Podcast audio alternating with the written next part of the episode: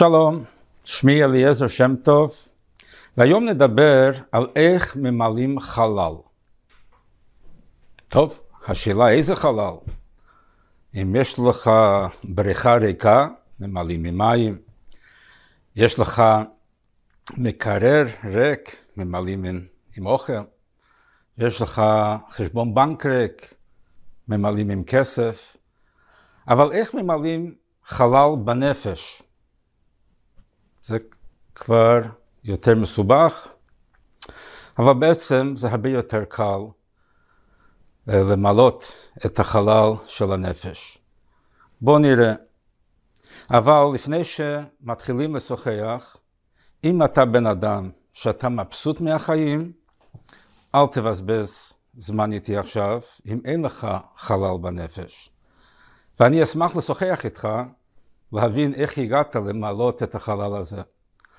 אבל אם אתה בן אדם שאתה מרגיש תמיד משהו חסר לך בנפש, אפילו אם יש לך את כל הצרכים הפיזיים, יש לך ברוך השם פרנסה, בריאות, משפחה, אתה מטייל אה, לחו"ל פעם בשנה או פעמיים או פעם בחודש, ויש לך כל מה שאתה צריך, ועדיין אתה חש שחסר לך משהו, ואתה לא יכול לזהות לא רק איך למלות, אלא מה חסר לך, אז על זה נשוחח היום, ואני בטוח שנצא מהשיחה הזאת עם יותר תשובות על השאלות החשובות הקיומיות האלה. אז בואו נתחיל עם שני פסוקים מפרשת השבוע, פרשת עקב. בפרק ח', פסוק ט"ו, משה רבינו מתאר את המצב של היהודים כשיצאו ממצרים בדרכם לארץ ישראל. עברו ארבעים שנה במדבר, והוא מתאר כל הפרטים של המדבר הזה.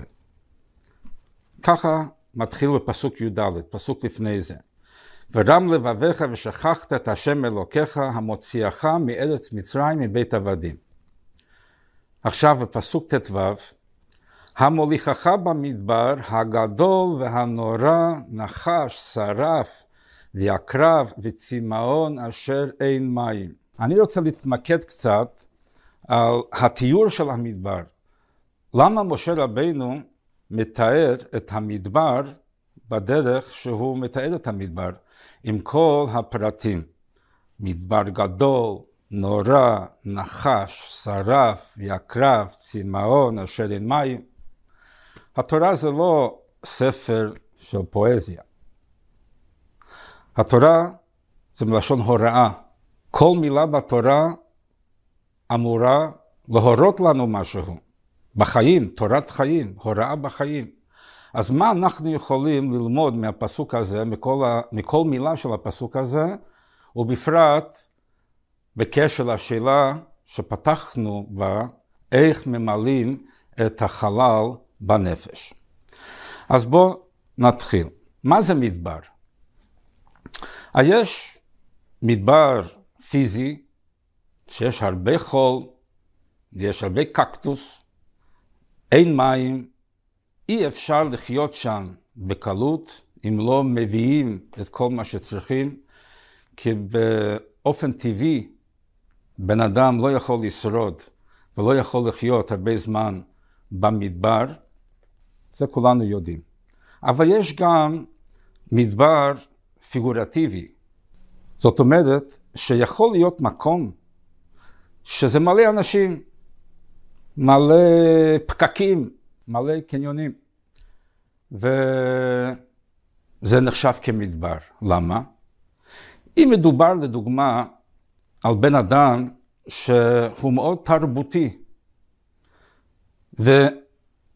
ובמקום הזה, עם הקניונים ועם הפקקים ועם מיליוני אנשים, אין ספרייה, אין מוזיאון, אין איפה לשמוע הרצאה על נושא אה, מעניין, בשבילו זה מדבר. זה מדבר תרבותי. ומה קורה למי שרוצה ספורט? והוא נמצא במקום שהרבה אנשים, אבל אין לו אפשרות לא ללכת לשום סטדיון, כן. אז בשבילו זה מדבר, מדבר אה, של אה, ספורט. כל אחד יכול להיות במקום מלא הכל, אבל אם חסר לו מה שהוא צריך, בשבילו זה מדבר. בטח כולנו חשנו בחיים שלנו, כשהיינו במקום זר לנו, אפילו אם זה מלא אנשים, אבל אם אין שם מה שאנחנו צריכים, חברה, אה, שפה, אה, לא יודע מה, כן, נסענו לביזנס, לאיזשהו מקום רחוק, ואנחנו שם בבדידות, כן, אפילו אם יש הרבה אנשים, אבל אין לנו אה, קשר איתם, וזה לא, לא מזדהים איתם, אז אנחנו מרגישים כאילו אנחנו במדבר. אוקיי? אז עכשיו כשאנחנו הפשטנו קצת את המושג מדבר, שמדבר זה לא רק מדבר שאפשר לראות, אלא זה מדבר נפשי יכול להיות, מדבר שכלי, מדבר רגשי, אז בואו נראה על מה מדובר. מה המדבר הכי עדין, הכי עמוק, שלא רק אנחנו יכולים להימצא בו, אלא שיותר חשוב, מדבר שיכול להיות בתוכנו, ואיך שורדים ואיך מתחסנים לפני שנכנסים למדבר הזה. אז מה זה מדבר יהודי? מדבר יהודי זה מקום שהיהודי מרגיש שם במדבר. יכול להיות מקום ותרבות שיש שם הכל, אבל חסר לו מה שהוא כיהודי צריך. אז בשבילו זה מדבר. ובעצם זה כל העולם הפיזי, זה מדבר עבור היהודי, למה? כי אנחנו לא מפה, הגענו לפה מעולם רוחני. יש לנו נפש אלוקית, יש לנו צרכים רוחניים שאי אפשר להשביע אותם, אי אפשר למלות את החיסרון על ידי אה, הישגים גשמיים, פיזיים. אז עכשיו שאנחנו מגדירים את העולם הגדול, כל התרבויות מחוץ ליהדות כמדבר, מדבר רוחני, מדבר שאין שם, שאי אפשר לחיות שם את היהדות לפי תנאי התרבות הזה, איך מתמודדים? איך אנחנו מתמודדים כשנמצאים במסגרת, בחברה ריקה מתוכן רוחני, מתוכן יהודי. וזה דווקא חברה מפתה, מאוד נוחה להשתלב בתוך החברה, אוהבים אותנו, מקבלים אותנו. יותר קל לחיות בתרבות הזה בלי כל כך הרבה מגבלות כפי שיש ביהדות. אז איך מתמודדים? איך אפשר אה, לקוות שהנשמה שיורדת ממקום כל כך גבוה, מקום רוחני, מכניסים אותה לתוך שק של עצמות ודם רותח, בתוך עולם כזה, איך אפשר לחלום שנוכל באמת לשרוד. היה צדיק גדול, רבי לוי יצחק מברדיצ'ב, שהוא היה ידוע כפרקליט גדול של עם ישראל. אז uh, הוא היה מתלמידי המגיד ממזריץ', שהוא היה ממלא מקומו של הבעל שם טוב, מייסד תנועת ותורת החסידות. אז הוא פעם היה לו טענה כלפי הקדוש ברוך הוא. הוא אמר, הקדוש ברוך הוא, מה אתה רוצה מאיתנו? שמת את כל התאוות, את כל הפיתויים מול העיניים, וגן עדן וגיהנום שמת בספרים. אז בטח ש... שאנשים יחטאו. רואים את, ה...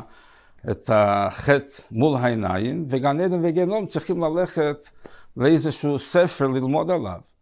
אם היית עושה הפוך, היית שם את כל התאוות וכל הפיתויים בספרים, וגן עדן וגיהנום מול העיניים, אנשים היו מתנהגים אחרת.